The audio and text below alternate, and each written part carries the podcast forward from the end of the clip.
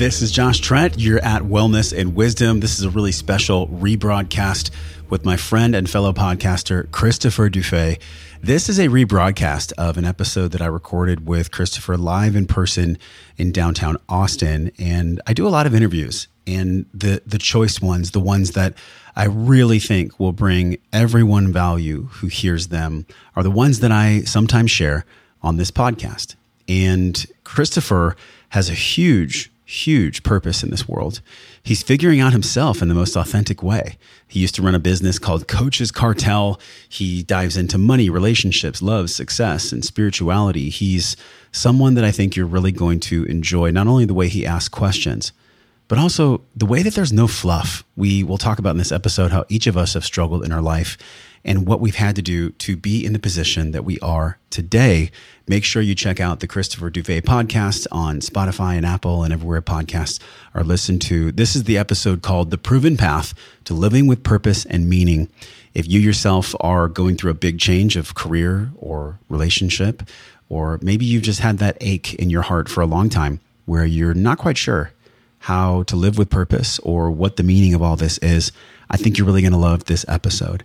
Make sure you give us a shout on Instagram. I'm at Josh Trent Official. You can also go to joshtrent.com forward slash review. Let us know what you think of the podcast. Now tune in for this one hour and eleven minutes. If you like numerology, you'll love that.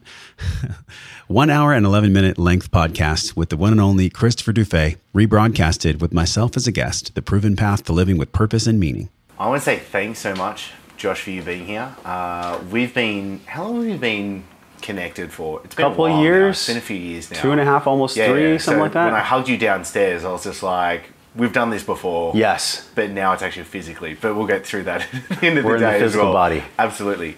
Um, the first thing I want to just go straight to the jugular with, because you're someone that has some really amazing knowledge and you apply it into wisdom. What is spirituality to you?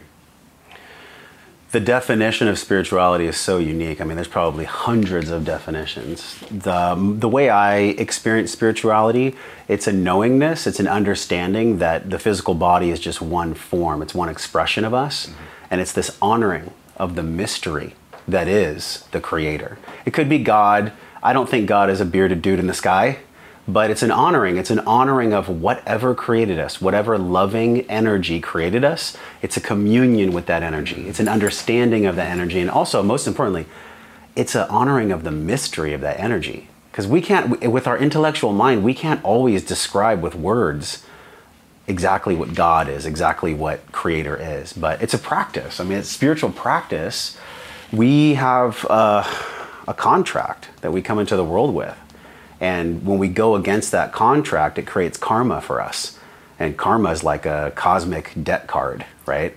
And so to the degree that I'm following my path, my soul contract, my uh, my experience, my communion with spirit or spirituality will be easier or not. That's the mystery. I love this because yeah. when, I think especially from like the Buddhist studies that I've done, two questions I always want to help navigate myself is, is it true and is it useful? And when it comes Ooh. to spirituality, the is it true, there is relative truth and ultimate truth, where it's uh, there is no right and there is no wrong, but right is right and wrong is wrong. And so when it comes to the is it useful part, this is where I think you've got some real notches on your belt. How does someone, because we're talking about spiritual bypassing, so I'm just going to kind of preface it, that's the direction yes. I'm going to start pointing towards very soon. Okay. But when it comes to doing the work, as you say, the practices, how do we know that is it useful? Yeah, you know who's a really good guy on this, and I'm going to paraphrase some of the things I learned from him, is Jesse Elder. Mm. So he just introduced the concept to me, is it true or is it useful? Mm. And, and like you said, there, there's subjective truth, there's you, the subject. So for you, what might be true may not be true for me. But then there's objective truth. So like if I drop this glass of water on the ground, it's because there's a universal law of gravity, right? And I think there's a universal law of love as well. I think the universal law of love is the most truthful thing we have. Because if I'm practicing giving and receiving love, all my shit's going to come up. So you want to get really practical with spirituality? try practicing being in compassion, being in understanding, being in love for someone else without judgment. I mean, that's a, that's a tall order, Chris. That's a tall order here on planet Earth, because I have my subjective life experience of me being a soul incarnated as Josh, and I have my epigenetic transfer from my grandparents, my parents, my great-great-grandparents, all the way back to Sicily on my mom's side, all the way back to England on my dad's side. So the core practices, I mean, there's many from there, but the core practices, can I be loving to you? Can I not judge you? Can I have compassion for you even when I'm triggered? You know, that's that's a that's a lifetime journey right there. That's yeah, that's the starting place. Right that's the starting place. How do we know that we're doing a good job with it? Your results. Mm-hmm.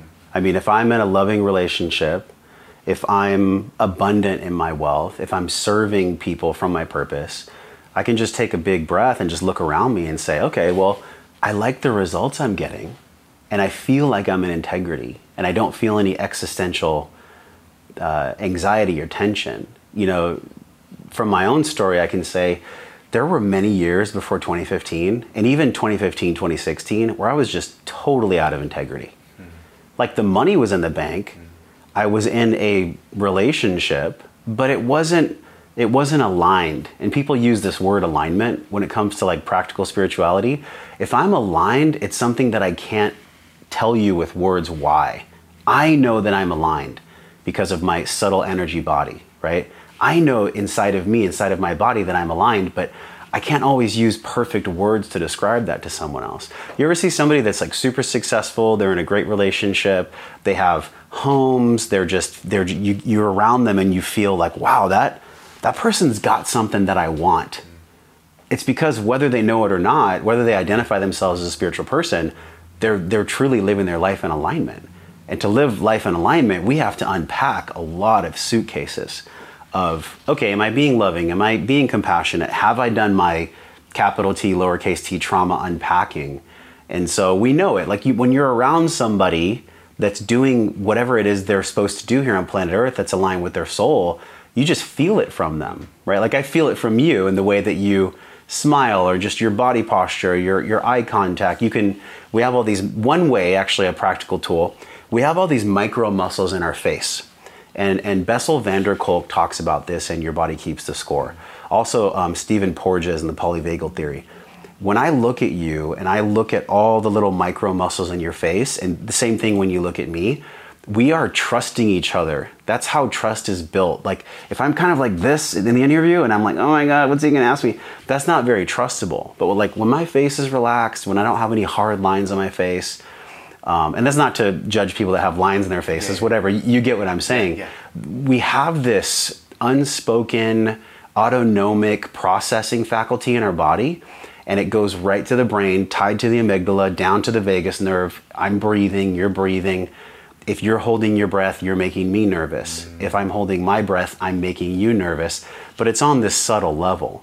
So that's another practical spiritual tool. Like, Can we in, also call that the bullshit meter? We could. We could. It's just something that you feel when you're an around intuitive. someone else. It's an intuitive thing. Yeah. And there's not always words for it. You ever step into a room and you're like, the vibe seems off in here. Yes. I remember, I won't name the name, but like four years ago, I was doing a podcast with like a big influencer, and I came in and I was like, it felt like they just got in a fight in here. Mm. And I later found out they did. Wow. Right? Like him and his girlfriend. Mm. So there's so much more than what meets the eye. And even with what meets the eye, there's so much more that the eye sends information to the brain for. It's wild, dude, this human experience. Okay, I want to try and bridge a gap right now between uh, what we might call worldly success and spirituality. Yeah. Where we can have uh, the extreme sides of the pendulum, where we can have the doing sack and cloth, robe-wearing spiritual people that don't have a lot of money to their name, and we have the other uber money, successful, powerful, achieve the things that do not believe in spirituality. And it's I also find it funny because when you see the two, they're each playing social games at the same time uh, with their social signaling, but they're each doing the exact same thing, just mirroring each other over as well. Yeah. How I would just love to know how you think we can bridge those two together. How do we be truly abundant in both of those worlds? Well, I think if you're doing something you love, it's spiritual, whether you stamp it spiritual or not. And so I would, I would actually attest that many people that call themselves spiritual but are broke, you know, you asked me, how do we know if it's working? Well, the bank account is one way that we know it's working. Mm. So we have like a financial bank account. We have a relational bank account, like my loving friendships, my, my woman or my man. And then we also have a bank account in how we feel, like what's our level of peace inside of ourselves. Mm. And so look at your bank accounts. So I, I would attest to say that, and it's not to judge these people, because man, I've been there. Yeah. I mean, I've so been there. Like when I started my podcast in twenty fifteen, I had just put my mom in a mental home. I had uh, broken up with a woman I thought I was going to be with, and I had gotten fired from a safe job, like all in the span of six months. So all of my bank accounts were fucking empty. They were all fucking empty. So how was it working for me? How was my connection with God? How was my connection with myself working? It wasn't working. And I, I used the mirror of those bank accounts to, to say that. So for the people that are, you know, wearing the robes, there's even a buddy of mine, Austin, um, Austin Floyd here in in, uh, in Austin, and he has a brand of clothing called Spiritual Narcissist, which I which I think is really cool. And it's like the flowing robes and everything. So shout out to Austin, but but he knows it's kind of like a satire, but it's also about grounding people in spirituality and not being this foo-foo spirituality where, you know, we look the part, we've got the big gem. We know how to sit in lotus position. You know, we look spiritual. We do yoga. We have the green smoothies. But there's there's something missing from a lot of these people. And I think you can feel it when you see them on Instagram, and especially when you meet influencers at conferences or when you see them uh, in person. Like there's a there's a core difference between somebody that has embodied spirituality. Yes. It's like in their, it lives in their body. It, it is who they are. Yes. Or somebody who's faking it till they make it. Yeah. And I think that's a big contrast. Yes. Is it- I, I appreciate you saying that, because for me, when I decided, I was like, I'm going to do this show. This is the work that I also want to do. For me, the concept that I've derived so far is there's a money-making machine and there's a meaning-making machine. Yes. And the two don't actually necessarily have to actually be the same thing. Like if they're two circles, mine kiss, but they don't really overlap. They're not making out. Yeah, they're not, they're not really going for it with each uh-huh. other. And I, I think for me, and this is where there's nuance and a spectrum to it, because I think a lot of people, for example, think they have to make money from their art. Not necessarily, and this I, I really put it thanks down to Derek Sivers really like opening this up, but it was very much a case of like, oh, this right, like this has nothing to do with my businesses. And I can sit here, have this conversation, happily invest to travel the world and be able to do this. Yeah. And because I'm like, oh, this is where I I want to derive meaning from. Uh, and it's separate from the money-making side of things. And when you share that, I was like, mm, that makes a lot of sense to me. And I think especially when it comes to the spiritual bypassing is something I've wanted to be very conscious of. And not falling into that realm. Yeah. Where do you see it go wrong? Spiritual bypassing yeah. goes wrong. I think I think when it goes wrong, really what spiritual bypassing is, is it's a it's a dishonoring of self, mm. right? Because if I'm being honest about my level of consciousness, my level of development, then I can just speak to you honestly. I could say, you know what? Currently, right now, postpartum, I'm still carrying ten extra pounds. And I can be honest about that. Yeah. And it's okay. It like yeah. takes the pressure yeah. away from it. Yeah. So when there's a dishonoring of self, the ego can be really crafty. I'm not here to demonize the ego. Yeah. So we can definitely go into like yeah. how the ego is actually a protector for us. It's a good thing. Um, but for many people that are influential, that are bypassing their own spiritual development, they're trying to jump, and I, I learned this from a friend called Allison Pillow, and she wrote a book called Finally Thriving, which is phenomenal. And she talks about this jump from two, three, to four D, and also to five D, right? two D, we're like out there, we come into the soul. Here we are, we're in three D, you're incarnated as Chris, I'm incarnated as Josh. So there's really no lies to that, it's full truth. You're born, I'm born. And then here we go through trauma. Everybody has trauma, it's to be human is to have trauma. And then we learn from that trauma and we're honest about that trauma. And then we go into the four D. The four D is where your subtle energy body, all those systems we talked about that don't need words, it's learning how to integrate and how to move that energy through itself. So in other words, things happen for us, right? Divorces, losing a business, getting an injury, you know, terrible things happen. And we can't always make meaning from them other than honoring the mystery. And so to the degree that I'm able to process things through me, and there's a ton of tools to do that, right? Talk therapy is one of them, uh, psychedelics are another one, um, really good nonviolent communication is another one, breathwork is my favorite, it's my all-time favorite. And so that's how I'm being honest with myself. And, and even as a leader myself, I am straight up honest on my podcast. I'm telling people where I'm at. I'm not trying to say that I'm fully evolved yet. I haven't reached nirvana. I'm not at the top of Hawkins scale. Like I'm, I'm here, but I'm not the white belt. I'm not like just starting the journey. So I can help a lot of people because I'm, I'm, I'm this far. Granted, I have a, a long way to go, but I'm further along the journey and I'm honest about that. And I'm not trying to pretend, because whenever I pretend something, there's almost like a Uh, an existential pressure in my body.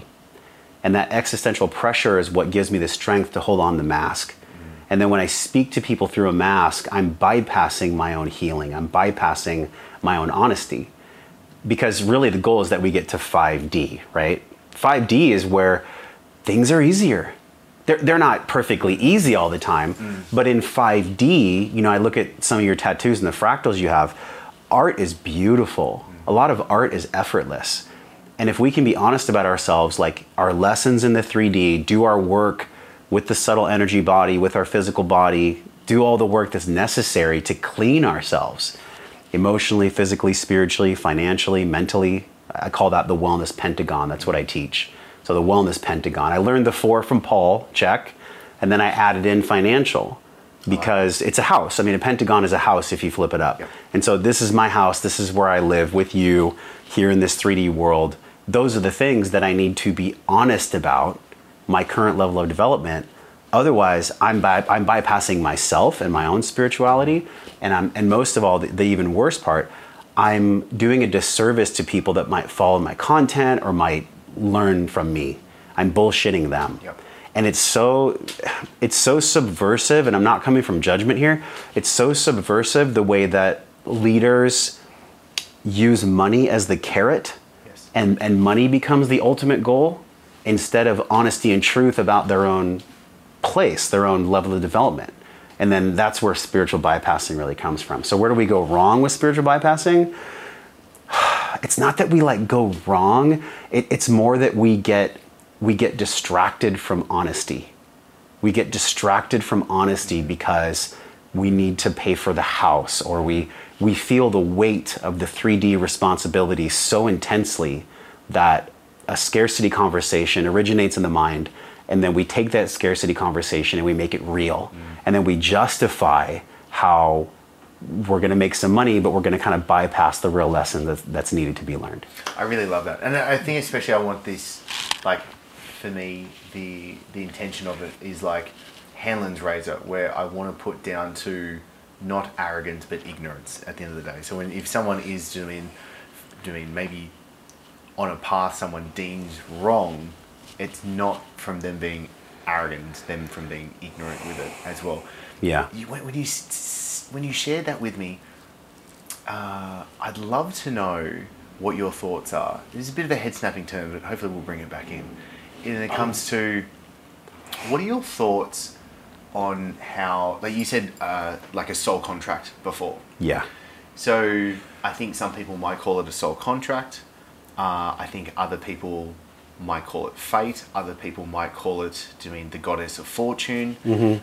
Where does that play into, and how much should we accept, let's call it the goddess of fortune, when it comes into how our life actually unfolds in front of us? Mm. It's a good one. Uh, there's a term called manifest destiny, and I think it was used when we came from East Coast to West Coast, when there was like this, in America, when there was this big, you know, push to go out west. People called it manifest destiny. So one could argue that that destiny is something that we create with conscious thought and free will, but also one could argue that it was part of the soul contract unfolding. And there's many different ways to explain soul contract. Caroline Myss is a good one. Um, but I think I would define like the soul contract as before you and I agreed to come here, like before, your soul was out there in the ether. And it was like, okay, I want to learn these five lessons mm. here on planet Earth, because the only way I could ever know what they feel like is, is if I incarnate as Chris. Mm. Otherwise, there's no way I'd know what they feel like, because I'm just a soul in five D, not here in three D. So I think, and I feel what the soul contract is, is it's this agreement of lessons that we're supposed to learn. That is our destiny, that is our purpose. And a lot of times when people live their purpose, you've heard like, oh, your mess becomes your message, or whatever you're struggling with becomes your gift to the world. Like, there's some truth to that, dude. There's my, my mission on earth is wellness, right?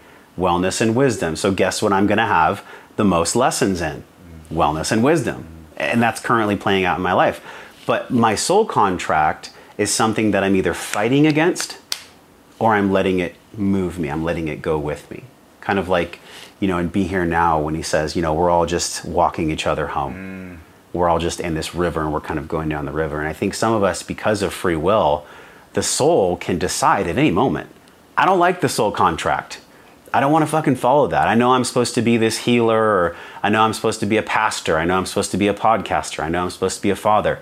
But the soul, depending on whatever it wants to do, can say, I have free will. I don't want to follow my contract. And it can buck against the contract. And that creates credit, right? That's karmic credit that we have to pay off, either in this lifetime or in another one. And I don't think that there's anything wrong with that. I want to be really careful. Like, I'm not shaming people for not following their contract, for not following their path. By the way, someone's soul contract could be just to come into Earth and be the most beautiful mother they could be, mm. and be the most present, loving father they could be, or lead a company that does seamstresses, or it doesn't matter what it is. Like, there is this, maybe in our world, there is this pressure and this narrative created that unless you're an entrepreneur, unless you're making multiple six figures, unless you're doing blank, then you're not following your purpose and you should stop playing small. I think that's subversive shaming. I think when it comes to a true soul contract, we know in our subtle energy body, in our, in our physical body, like we know when we wake up in the morning or when we go to bed at night, the little voice in our head, that's our soul, because the soul speaks real soft. The soul's not going to shout at you.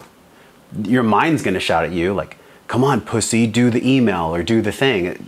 The soul's not going to be like that. Like when you speak to your children, when you hold your children, it's, it's a soft, there's a softness there.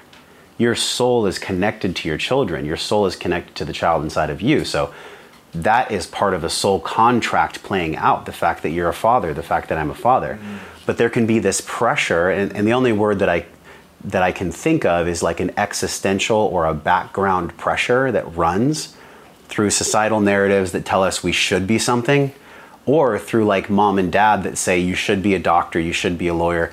That can cloud the lens of what the soul contract actually is. And people can get confused like, oh, well, I thought when I was young, I just wanted to like play music, or I wanted to speak on stage, or I wanted to be a comedian, or, or whatever, or I wanted to be an accountant. Cool, like it's all good. But we can get clouded by that. And so there, there's a lot in there, right? But but we come into the world, we have the contract, we have the free will, karma's created, and then dharma happens after that. And so in dharma, we're actually living our purpose, right? In, in India, they say that dharma is this, uh, for some people, singular life purpose. It's this, you're, you're, you're living your dharma, Chris. You're, you're a father, you're a podcaster, you're this, you're that. But then you might go through a tunnel and you might be like, ah, that's actually not my dharma. You know, my dharma has shifted now. So so there's so much there, man. But that's not, that's the tip of the iceberg. No, I totally love that. And I, uh, I'm sorry to the listener right now, because it probably sounds like I'm eating a Sunday roast dinner, because I was like, mmm, mmm. I was just like, the whole time. They know you fast a lot, though, so maybe you're just hungry. You might just be hungry, dude. Ah, uh, that's really funny. Uh, when you speak of the soul contract side and... Uh, a big question that we may ask ourselves is like, what is the purpose of life? Why am I here? And uh, Sophia, uh, the, I, for the listener that can't see the YouTube video, uh, was my sister. And so my parents had me when they were both seventeen years old. Wow. Which was really cool because I, uh, like as we say, we, like we grew up together. And when I was eighteen, uh, my parents had a, my mother had a stillborn child, and it was my sister, Sophia. And I remember that morning where it was, it was huge build up for it. Like I was like, oh my God, like I'm going to have a sister, I'm going to have a sibling. Like I've been an only child for eighteen years of my life. And uh, this is going to be incredible. I'm really looking forward to how this unfolds. And I remember getting the phone call, and it was my father, and he could, he was blubbering and he could barely get the words out of his mouth. Uh, and I remember because I was getting ready to go for work. And at the time I was, I was, a, I was a barman while I was studying to become a personal trainer. So I was getting everything ready and uh, obviously dropped everything, went to the hospital. And when I got to the hospital, uh, they were like, do you want to see your sister? Uh, and I was like, yeah, I really do. Uh, and they brought her out, and she wasn't even the length of my hand, mm. so I could I could hold her, uh, and they had her like wrapped uh, in a towel, and I remember just crying, crying and being with her. She was warm by the time I actually like left her, and uh, it was amazing because I was trying to make meaning of why she had come into this world, and it was amazing because it it brought the family together stronger. And so I, I just think that's incredible how someone didn't even take a breath in this world, but the soul came through and there was a physical form there for it to be able to give us a gift. And I think that's something I think of frequently is, well, what's the gift that I can give to the world? What is the work? And we spoke briefly before. I was like, uh, through Alison Armstrong's work, I was like, I'm going through the tunnel right now, and I've questioned everything in my life. I was, yeah. I was like, who is the man that I want to be? I, there was one day I was in the gym, and I stopped, stood there in the middle of the gym, and I go, do I even just want to be the dude that rocks up to the gym and does this every day? Like I've done this for so many years. Do I, do I even just, I, I, it was like two or three minutes of just standing there in the gym, questioning, do I even want to be there? Do I want to be married to my wife? Like, do I continue want to be the father that I want to be today? Uh, mm.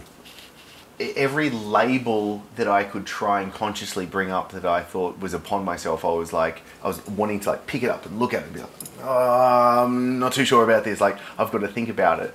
And so when it comes to us being able to do the work that we want, because I think that's really important for us to be mission driven. How do we know, Josh, that we're doing the right mission, we're doing the right work? By what you're, what you're sharing. If we're not doing a somewhat continuous inventory, like a spiritual, emotional, mental inventory, it can be really hard because ten years might go by and one person might say, wow, I haven't thought about my sister in ten years because the pain was so great, I just didn't want to feel it, which would be a disservice to her life. Or you're in a career that ten years have gone by and you've never done an inquiry and you don't know. So you know by the inquiry. You might not get the answer right away, but it's through that conscious inquiry. And and I, this is what I've done with a lot of clients. It's really simple, but it's really powerful. You get a journal, you open it. On the left side of the page, you write ten things that are causing you the most pain. And we all know, if, if we take ten minutes, maybe after some breath work in nature or something, we all know the ten things that are causing us the most pain or stress. Anything that's causing you um, anything other than love, you would record that. And then below that, on the left side of the page, you would write ten things that you are truly grateful for. Like when you think about them, your your serotonin, your dopamine in your in your belly, you know, in your brain, like light up. ten things. And then from there, you take a breath and you circle the one, you take time, you circle the one that's causing you the most pain. And we all know it. Because a lot of people will go into overwhelm programs. And, and this goes to your question too of how do we know we're on the right path? You circle the one that's causing you the most pain. And you know, you know, you know what it is. And then you circle the one that you're most grateful for. Maybe, so for me, I'm most grateful for my son and my woman, right? And for me, the thing that's causing me the most pain is why maybe a certain mental program for me keeps looping, even with my level of development. Mm. And so then I reach out to a coach or I reach out to a friend and I do the most powerful thing for clarity. And that is, I sh- like if you were my coach, I would say, Chris, I did an emotional inventory today. This is part of my, my conscious inquiry to make sure I'm on the right path. And what I found was, this is the thing that's causing me the most pain, and this is what I'm most grateful for to alleviate that pain. In other words, like when it gets hard, I'm gonna lean on the fact that I love my family so much that I'm committed to letting go of this construct, this negative thing, this painful thing. And then there's so much power in that because I'm not hiding it, I'm not in shame, I'm actually doing the work of taking the inquiry, and most importantly, dude, I've practiced the vulnerability with you. I've shared with someone else, like, this is what's up for me. And you can do it in men's groups. It doesn't have to be as structured as I said it right now. It could be in a, fo- a formal coaching relationship. It could be in men's groups. It could be in a church. If, if that's how you roll, like however you roll is fine.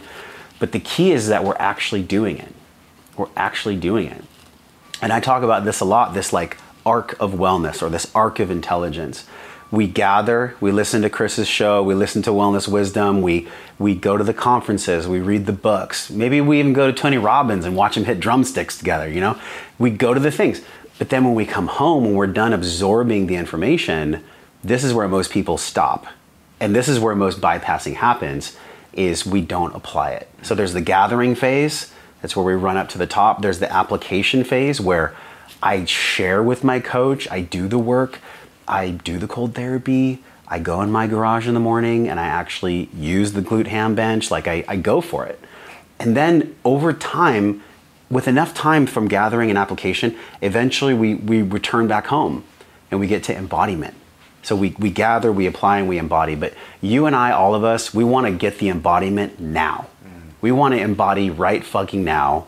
And that's okay because the brain wants what the brain wants. You know, we want safety, we want security. Yep. And so in order for us to, to get to embodiment honestly, and that's the key, honestly, without having this existential pressure, actually fucking enjoying the journey, then we have to be willing to go through gather and application, back and forth, back and forth, back and forth. And then at some point, you will know with enough inquiry, with enough gather and application that you have embodied something, because you'll get out of your car one day and you'll just feel it. You'll just be like, yeah, I actually don't think the way that I used to think anymore, or my body looks different now, or my woman treats me different now, or my friendships mirror back to me that I'm embodied now. But it won't be something where you'll command it. You can't command embodiment. If you try to command embodiment, that's that's using our intellectual faculty for a heart and spiritual answer. It doesn't work. So we have to like really honor that process. We have to honor that entire process in order to be in alignment, in order to know we're on the right path. And especially like for you in the tunnel, all you can do right now is be an honest inquiry. Just be an honest inquiry. Like every morning when you do your breath, or for any of us that go through a tunnel, you could just say something really powerful. You could say, God, please allow me to be humble, to know what I need to learn, and allow me the strength to embody that lesson. Something simple. It doesn't even need to be that many words, but basically like, God, give like me the, the serenity prayer. Yeah, give me the humility to learn what it is that I'm supposed to learn. Yeah.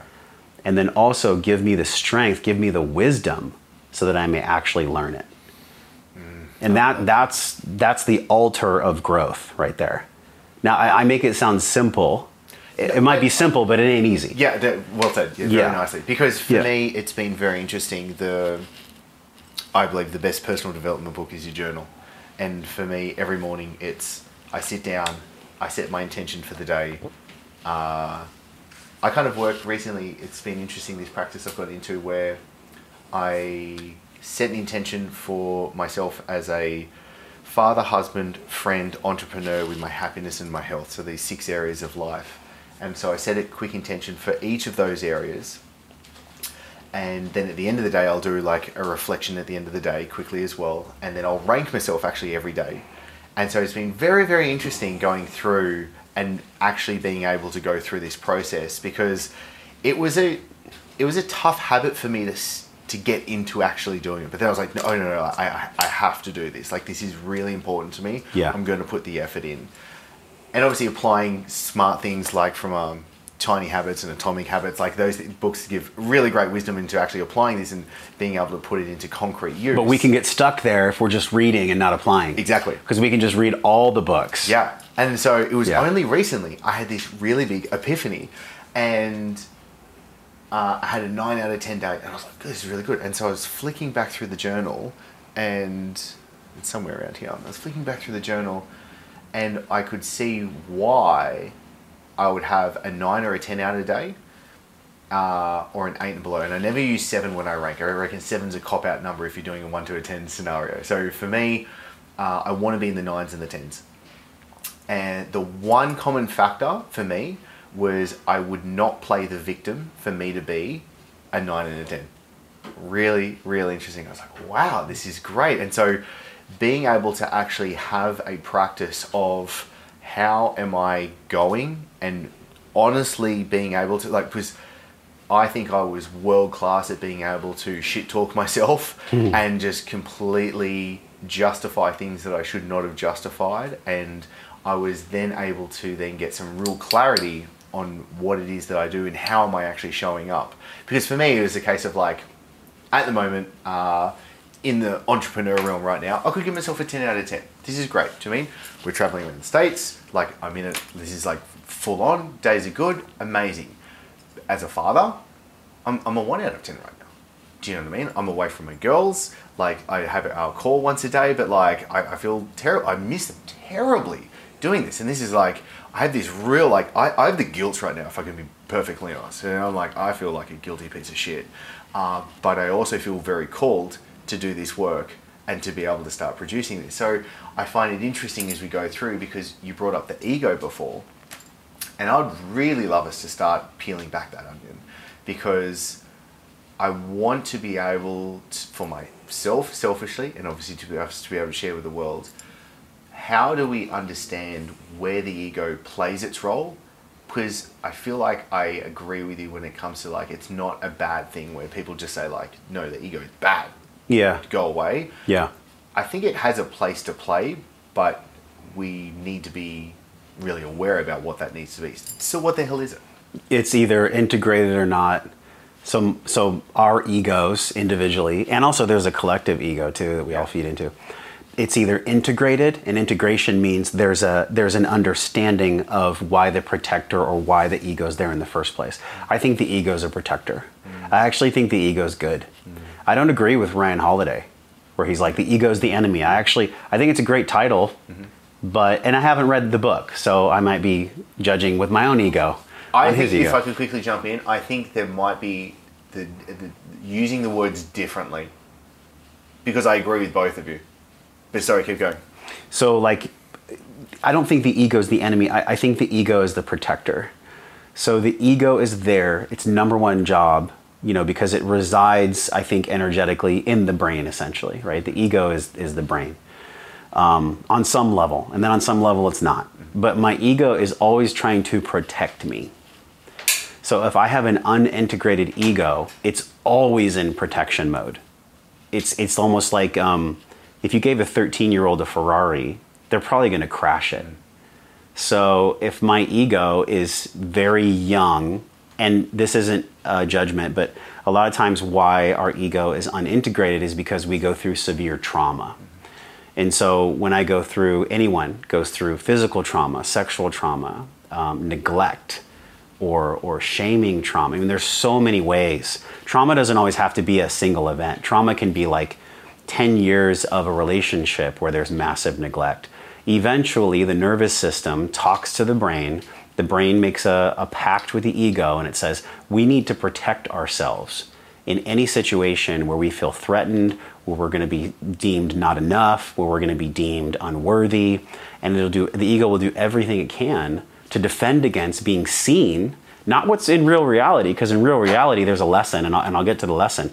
But the ego will do everything it can, and I know this because this has been how it's played out for me, everything it can to defend itself from looking stupid, from looking like they don't know what they're doing, or from looking like the big one, which is I'm in shame, or I'm I'm in disgust, or really ultimate embarrassment. Embarrassment's the big one. The ego does not like to be embarrassed, right? Look at what happens with your children. I see it with my son. When they hit their head, it's not that it hurts them. Most children, when they fall, they'll fall and then they'll look around to see yeah. if anybody saw them. Yeah. That's the ego trying to integrate itself. That's I find that so interesting. Like they'll they'll fall, they'll whack themselves, they'll look up, and I'm like, "You're good," and their reaction can be like, "Oh, okay, I'm good," and I'm they good. just get on with it. Or, or if someone's around and they go, "Oh, oh, baby, boom, terrible." That's bad parenting. You can do better as a parent. Like you can just be like, "It's like if Nova falls, I'm like, you're okay, babe. You're okay, baby. It's all good. Here, let's go look at the tree. Just pat and interrupt, right?" So so really, what I was talking about earlier, the the ego is there to protect us. And so to the degree that I have processed, processed my trauma, either the, the many lowercase t's or the big capital T's, that's probably the most determining factor in how much I've integrated my ego or how much I live my life from my ego. And it plays out in relationships. Relationships are the biggest mirror, intimate relationships. They're like P H Ds for ego integration because your partner will always mirror back to you exactly what you're not integrated. Exactly. Whether it's you don't want to look stupid or, um, you know, my cock's too small, my tits are too small, my love handles, my stretch marks, whatever. Whatever we're trying to, whatever the ego is trying to protect us from, being in shame, embarrassment, being seen as not perfect, it's going to dictate our behavior. So how do we solve this? How do we solve not being a victim of, of the ego? The example could be exactly what you shared. So you're feeling some shame about following your mission, following your heart's content, and also you're feeling like you're a one with your family. What I assume, and this is only my experience, this doesn't have to be yours, my experience would be from an outside perspective, what if on the next call or the next connection you have with your family, you could say, hey babies, I wanna share something with you. Daddy wants to share something with you. I'm out here and I'm doing these things, and this is why I love it so much. This is why I do what I do, so that I can be this great dad for you. I'm so excited to see you when I come home. You actually involve your family with what you're doing, and then all the shame and all the guilt, it'll like melt away. Because instead of it being bifurcated, like daddy's on his mission and family's over here, that's just the ego trying to protect you. And I'm not giving you a diagnosis, it's just no, my experience. I, I want to be that. clear about that, that, right? No, no, please keep going. Because yeah, yeah, no, many of us, many of us in the spiritual world, y'all, you can you can get projected on, you can start believing other people's shit. So clear. No, please. Oh, so great. So that's my experience, right? Yeah. It, so if I was coaching you, or if you were a client, or even just a friend in, yeah. in a men's group, I would be like, wow, well, what would it look like? What would it feel like to involve your girls and to involve your family so much in what you're doing that they're so excited for you and they feel so connected with you in what you're doing that there's no space for shame. You've poured so much fucking light and so much connection with them for what you're doing. It, there's no shame that can live there. There's no guilt. Guilt's not welcome. Not because you're trying to get rid of the guilt, mm. but because it just simply, there's no vacuum for it to live in. Mm. There's no space for it to be there. And then if it comes up again, you, you share with them again. Hey girls, you know, daddy's feeling a little guilty. Like I love you. I, I want it. The next time I do a podcast tour, like, you know, you're coming with me or whatever it is. Yeah. Um, so that can, we can use that lesson in many different phases of life. I love that. I really appreciate that. And because that was what I was thinking about. I was like, maybe next time we come here, we're all going to come here. Which I just did that. We went to L A and I took my family yeah. for, for some podcasting. Yeah. Totally. Yeah. Like, I think because I felt that way too. I'm like, I don't, I don't just want to leave them all the time. Yeah, totally. Yeah. I I really appreciate that. Thank you, Josh. Um, yeah. Your answer to the ego is incredible and it feels right. It's a navigate. It's like, it's trying to, it's trying to just kick us back. Yeah. But, but if all we feel is the adjustment, mm. and we don't listen to the wisdom of the adjustment mm. from the ego, the protector, then we could become mm. like looped on that. Like, oh my God, I feel guilt. Oh my God, I feel guilt that I'm feeling guilt. And it can just be this spiral that just takes us to I Stressville. Crazy come up, right? Uh, did you watch the movie Dune? No. Okay. Um, I love that movie so much. I've watched it again on the plane coming here. It was the third time. I don't know what it is, but it just speaks to me somehow. Uh, You said navigator. I was going to use the word compass. Yeah. Uh, when it comes to it. And then I thought, hang on, there are multiple things that we could use as a compass. Anyway, in the movie, there's a point where there's there's two moons, and they have a special compass because there's two moons, obviously, to be able to find true north. And I was like, no, that's me being a real nerd right now, loving it. How do we have a true compass if there's multiple moons, if there's multiple pools? Like, how do we get to our true north? What would the multiple pools represent here in the three D? Like, what, when you say there's multiple pools or multiple moons, what, what would that represent here? Maybe let's even, let's use, I want to be, I'm just going to use myself for example. I want to be a man that I'm still running my businesses. I want to be a great husband, a great friend, uh, a great father. I want to be great with myself as well. Like, these could be different factors that slightly pull. And for me, uh, what I've been doing is I, let's say I look at those six areas of life and I rank myself. But what I say to myself is I might be a ten out of ten entrepreneur now, but I'm a one out of ten as a father now. Mm-hmm, mm-hmm. But if I zoom back, my goal is I want to be able to, over a month, over a year, over a decade, know that I actually have been sufficiently filling those cups. So for me, I get, I kind of like default back into my business coaching mind where I go, running your business right now. Like, I believe there are five drivers to every business. You have to do lead generation, lead nurture, sales, delivery, retention, and upsell, okay?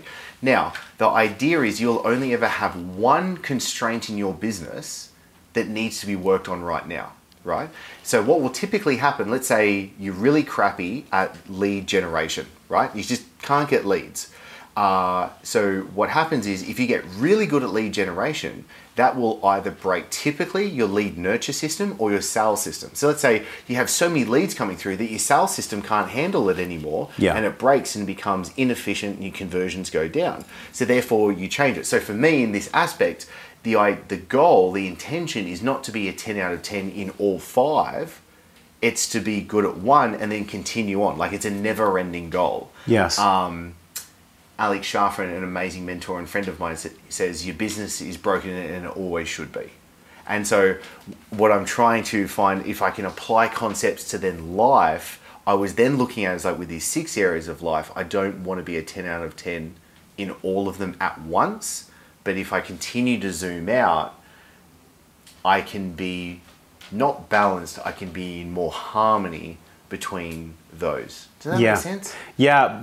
What I heard from you was it's it's a moving target in a way. Yeah. Where if you have these five elements, and, and for me, you know, I have the five, the wellness pentagon. Yeah. So if I'm, let's say I'm pouring so much energy into finances that my spiritual development, my mental health, my physical health start to go down. I think really what we need to talk about is, is there's an internal arbiter inside of us yeah. that that is this comp- arbiter, compass, navigator, whatever etymology you yeah. want to use, right? Yeah. But, and I haven't thought about this, so let me let me take a breath. Yeah. It's funny. I actually think that's it. I didn't even think I didn't, I wasn't consciously doing that. Subconsciously, I didn't know what the answer was. So I cued myself to breathe deeply. And when I cued myself to breathe deeply, like, now the answer is clear. When you're lost, and I learned this on a vision quest that I went through. Um, if you ever get lost in the forest, the most powerful thing you can do is stop. Just stop. Don't, don't run around. Don't run to the next mountain. Don't try to let, just stop. And just gather your resources for there, find your water source, get some, get a fire, get a shelter, and just stay there. Stay there until something else becomes so clear that you can't ignore it from where you stopped. So just stop, stop and breathe. And then you'll know, it's, it, it, it goes back to what we talked about with the inquiry, with the emotional inquiry. Because if you stop, then, here's an analogy too, If if the answer is at the bottom of a glass, and the glass has a ton of dirt and sediment and confusion inside of it as to which one of my buckets are empty and I don't really know what's going on, the best thing you can do is just like set the glass down and wait for all this shit to fall.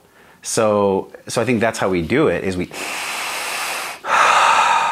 you know, we belly breathe, And this is why in the breathe program, the very first thing I teach people is like how to actually breathe properly, because most people, and I know this because I used to be, are reverse breathing pattern people.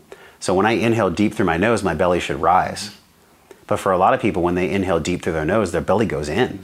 They're actually pushing against their own physiology. They're, they're fighting the parasympathetic lever that their body is asking for. And so there's a lot of strings and a lot of fractals in my answer here, but but they're they're all analogies that like a child would get. You know, like, hey, if you're stressed out, like just stop and breathe for a second. Or hey, if you don't like all this stuff in your water, just put your water down, just wait a moment and just see. So that's how you would get clarity on whether it's like sales funnels or lead acquisition or spiritual development or whatever. Stop. But see, it's interesting because in that moment, the last thing that the mind wants to do is stop. Because the mind, the mind wants an answer now, right fucking now. I want the answer now. And we're, you and I are getting over this old school patriarchy. I think the patriarchy is important, just like I think the matriarchy is important. We need strong mothers and strong fathers. But people get it backwards. You have to be a strong father for you first, then you can be that for your kids, same with me. And for the moms, you have to be a strong mama, and then you can be a beautiful mama for your kids. It, otherwise, it's like you're trying to serve from a place that you haven't touched inside of yourself. So I think that's the answer, is like, let go of this old system where people were tortured, slaves were owned, we get the answer, we want it now, rah, rah, rah. And give, give ourselves some more spaciousness mentally and just allow ourselves to have larger gaps during the day and during maybe in our conversations. I interviewed a guy yesterday, Eric Zimmer from the One You Feed podcast. Mm. And when I would ask him a question, he would take seven seconds to answer. He'd be like, it's a really great question. And you guys feel that pause? There would just be like this pause. And that's what we need. We, we need more pausing so that we know which area needs more attention. I love that answer. I recently uh, reread The Surrender Experiment. Uh, oh yeah, because everything that's kind of going on with me at the moment, I just it was I, I got it like jumped back out of me. I was like, oh no, I need to read this again. Yes, and I think of exactly that, like our constant wanting to move can be the very thing that stops us from getting there. And I love what you shared about to me vision quest and being in the forest. Just stop, stop, stop, dude. You, if you're lost, yeah. just stop. You're going to continue to make it worse by trying to move forward with it as well. That's... And and also, don't, do you ever get the sense that there's opposing forces? In other words, there's the there's what the mind wants, which is like money in the bank, family's good, especially, if, I'll, I'll speak from my experience as a man. So like as a man, when my money's good and my family's taken care of, there's a beautiful weight that's lifted from my nervous system. Yes. It's, it's very refreshing. Yes. And then when there's times where like last month was amazing, but this month is a little short, I feel it. I feel my mind say, you need to close another deal or you need to do this. And I think that's healthy to a point, but I can't just listen to the barking of my mind, because if I get in the habit of listening to the barking of my mind, then I'm I'm out of center. In other words, I'm like leaning into just my mind instead of like all the trust and all the momentum I've built and all the things that are currently present in my life. I just forget them because maybe the money's down a little bit one month. And it's like, big fucking deal. Like I know that the money's gonna come yep. because I, because I've created it before, so therefore I will create it again, yep. r- regardless of my external circumstances. But dude, I'm curious how you feel about this, because there's, there's, there's the responsibilities we have from the mind, and then there's like what our body wants and what peace wants and what love wants. I don't know if there's one answer for that. I don't. I don't. I don't, I don't think there is one answer to that. But what comes up for me when you ask that is, firstly, giving a space between the thoughts that are coming in the mind and not taking them for truth and for what is. And yeah. being like, hmm, okay. Like, it, it could be. I'm noticing not. that I'm having this thought right now. Yeah, like it's not it's not fact. And I was definitely in that very reactive state of like that thought would come in and it would be like, oh shit, let's do you mean sales are down. I have to do this now. Do you know what I mean? And it's like, yeah. run, run, run, run, run, work, work, work, work, work. And you're trying to do everything to like peel it back in. And I think that's where a lot of people, what I've definitely seen in the business world, they will have peaks and troughs with their income. Which is so normal, by the way. Yeah, well... I mean, not dra- not drastic, yeah. but... but oh, no, no, absolutely. So like, yeah. I think there, sh- there definitely should be peaks and troughs for sure. Yeah. But when I look at someone's business and I see dramatic peaks and troughs, it's typically because they're changing gears so many times and they're not truly solving the problem that needs to be solved. And right. I think that's the other thing, like, uh, I think one of the best things we can do for spiritual development is business. Like, it is an amazing mirror to see what's going on. Yeah. And I can, I can definitely see things along the path where I did the work on myself and business just becomes so much better. And it's been really interesting previously going through this, because for me, like, very, very thankfully, I'm down to a six hour a week C E O role right now, and which gives me the space and freedom to do this. But it took me so much work to be able to happily surrender for the team and the systems to, to come on board and do that stuff. Yeah. And like, I literally had team members being like, Chris, like, get out of the way. Like, you're getting in the way, dude. And I was like, oh shit, like, really? Like, it was it was a hard truth. I had a team member send to me, he goes, do you actually trust me? And I was like, yeah, dude, I try. Like, I genuinely believed that I did inside, Josh, but my actions were showing that I didn't. And that's why I was like, oh shit, no. Yeah. But on, on the flip side, I absolutely agree. There, I see business as well, or even life. It's kind of like a game of snakes and ladders. Do you know what I mean? Like, sure. Sometimes you're just going to hit a snake and you slide down. Like, that's mm-hmm. a part of the game that you're playing at the end of the day. Um, yeah. Yeah, does that make sense? It's beautiful, because I, I think about the game Monopoly. Yeah. And sometimes, like, you know, you lose Monopoly. Like, somebody gets to Park Place first. Yeah. Or maybe they have the, like, they do the Saint James Place and they do, like, the, medi- the medium hotels. And we learn, man. I mean, if you the more you play Monopoly, the the better you get at knowing patterns and knowing how to play the game. It's the same here, but we forget. And I and I have too. We forget that every single time we play business, we play the game of business. Because yeah. we're you're playing a game, dude. Yeah. How long have you been in business? Like, how long have you been a businessman? Oh, since I was eighteen. Okay. So, you know, for twenty year, twenty yeah. years-ish? Yeah, just under, yeah. Okay. So for two decades, you've been playing Monopoly here in the three D world. Yeah. So as long as you're doing that and you're catching yourself before you go into anger or shame or judgment, you're going to play the game a little bit better each time. A little bit better each time. And then eventually you'll step into a, a potential deal, or you'll step into a potential anything in business, and you'll know from your experience, you'll know from your experience what to do without even knowing know why you know. Oh, one hundred percent. It'll just, it'll happen. And I, and I'm, I'm going to butcher this a little bit, but Dispenza talks about this when it comes to compassion. When compassion and, and acceptance of others is uncommonly ordinary, that's when you know you've moved from knowledge to information to wisdom. So that applies to the Monopoly that you and I are playing. But what happens is, and I'm forty-two, so it's taken me a minute to learn this one.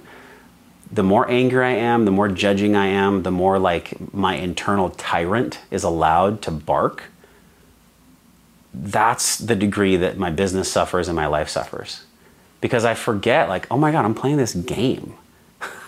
I'm playing this game like, oh, let me, instead of being angry or frustrated or like in the dumps about where my business is, let me just take a breath and remember, when did I see this before? When did I experience this part of the game before? And what did I do last time? What did I see the winner do? What did I see the winner of the game do in this situation in a, in a previous round of Monopoly? And how can I apply that? That's what we pay for coaching for. We pay for coaching because we want to shorten the learning curve of pain and of failure. So we ask them, hey, in this situation, what did you do to win the Monopoly game? And they'll tell you. So I think that's essentially it. I know that's a very uh, micro of a macro. No, no, no. This is really good, but but it's a real micro. Pull this thread, and I want to use that analogy even yeah, further yeah. because when you when you were saying that, what came to my mind was the easiest way to win a game is to choose the game you're playing first. Yeah. And then I think a lot of people, and this was me, so I'm just going to speak for myself, is uh, It changes when you change the game. What's the ultimate game we're actually playing? In life or business or, or just business? In, like, gen in general? Yeah, like this is a game at the end of the, we're, we're all, none of us are getting out of this alive. Sure, sure. So what is it that we're really playing? And I, I say that very much, uh, I like to believe that there's more after this when we pass this life. Uh, the Hindu philosophy, do, do you mean this is just a drama? I, I like that. It makes me feel nice compared sure. to it just being like black after it. You yeah. know what I mean? Yeah. If we don't remember what it was like before we were born, why are we so afraid of what it's like after we die? Oh, I have the answer. Go.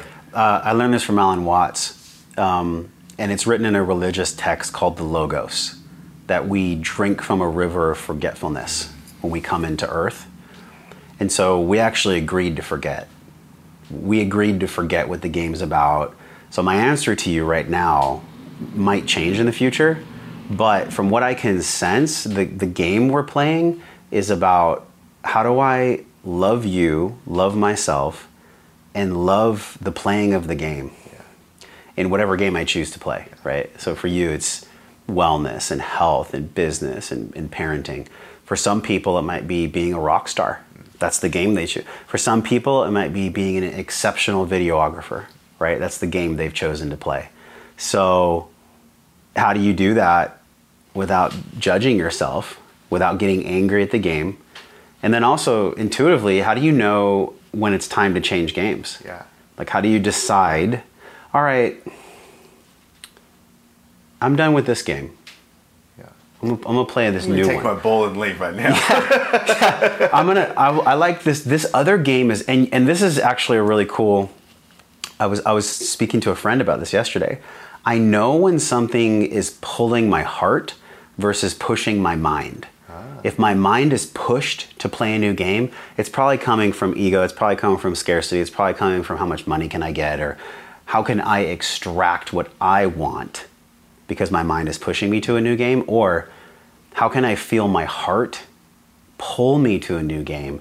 Not because I like want to crush the game and master the game and get the most out of the game I can, but because the new game just interests me more. It's like if you're a child in a sandbox and you're playing with a dump truck and you see like this cool dinosaur, you would just go play with the dinosaur. It's, it's not like you're like, well, let me, a child's mind doesn't say, well, let me like play the most efficiently and the most, let me, let me dominate the sandbox with this dinosaur. No, you're just like, oh, this dinosaur is cool.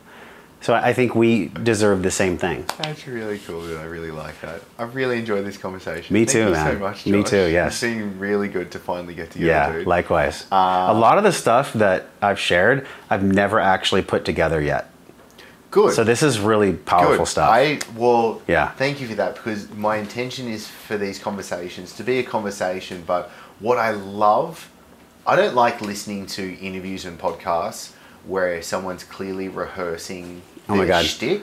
Dude, the worst. Can I tell? Yeah, please. The worst podcast is when so, the host starts the podcast and they say, "So tell us, Chris, like, how did you get to be where you are?" I just turned off the pod. I just turned it off. I'm like, that is the laziest podcast. That is the worst way to open a show.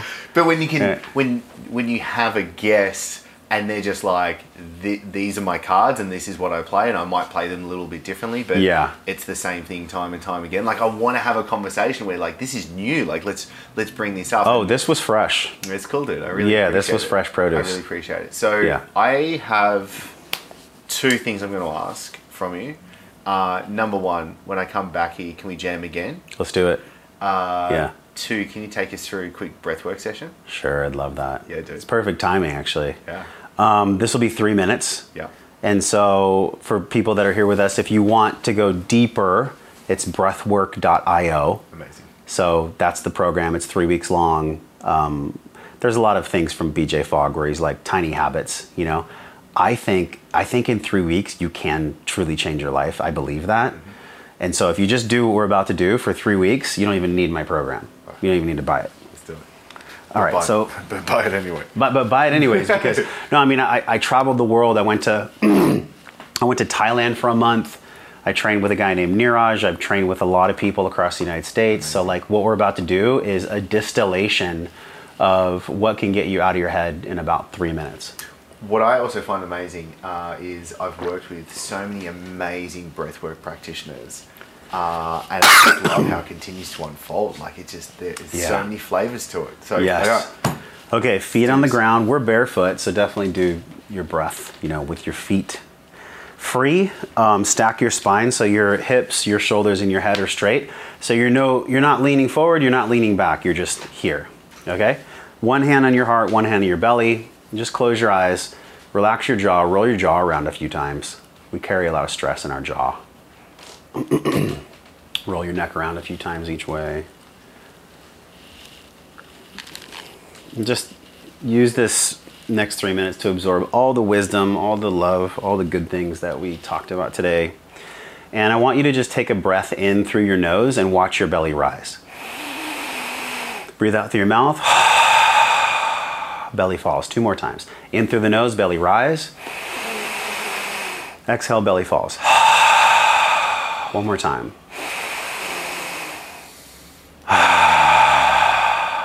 Now we're going to do that twenty times together.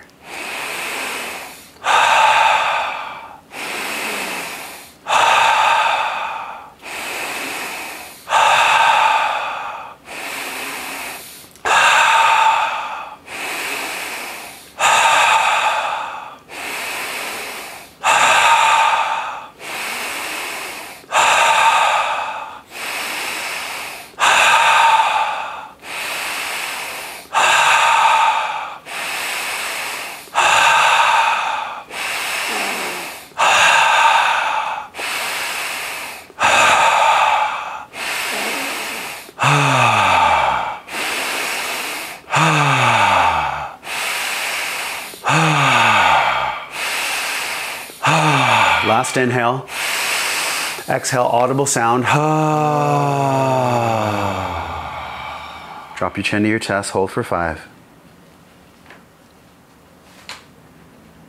Inhale through your nose for five, belly rises. Take another sip of air, hold for five. Exhale, five.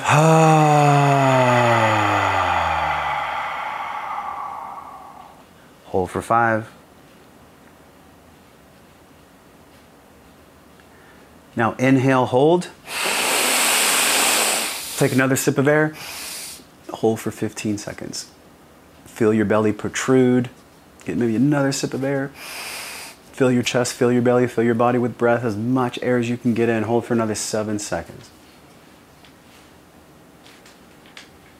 Feel the buzzing in your body, just feel the breath in your body, just feel the gratefulness that you have a body. And in three seconds, make a loud, audible exhale, open your eyes and smile. Three, two, one. Uh, ah. mm. And just take another deep breath in, another deep breath out. I feel like I went on a little journey with you there real quick. Incredible. Mm. The box is great because the box grounds you. The circular is more explorative, right? More energizing, but box is really great. Oh, so that's, that's just delicious. A taste, right? It's just the beginning of of a seven or a twenty-one minute practice that that we have in the program, and and they're all really potent and they don't take a lot of time. You know, we can experience a lot of catharsis through breathing. I just did a, a twenty-five person breathwork facilitation at the Paleo Conference here. Oh, wow. And I want to say over half the people were shaking and crying, and, you know, I knew how to, I knew how to hold them. Um, but anybody can do what you and I just did, mm. right? Mm. And you do that every day for three weeks, mm. your life can profoundly shift. Mm. Agreed. Thank you. You're welcome. Really cool. Can I give you a hug? Yes. Thanks, brother. I Let's appreciate it. it so much. Thank you, man. Mm, that was really good. Awesome podcast. Fantastic. I'm looking forward to round two.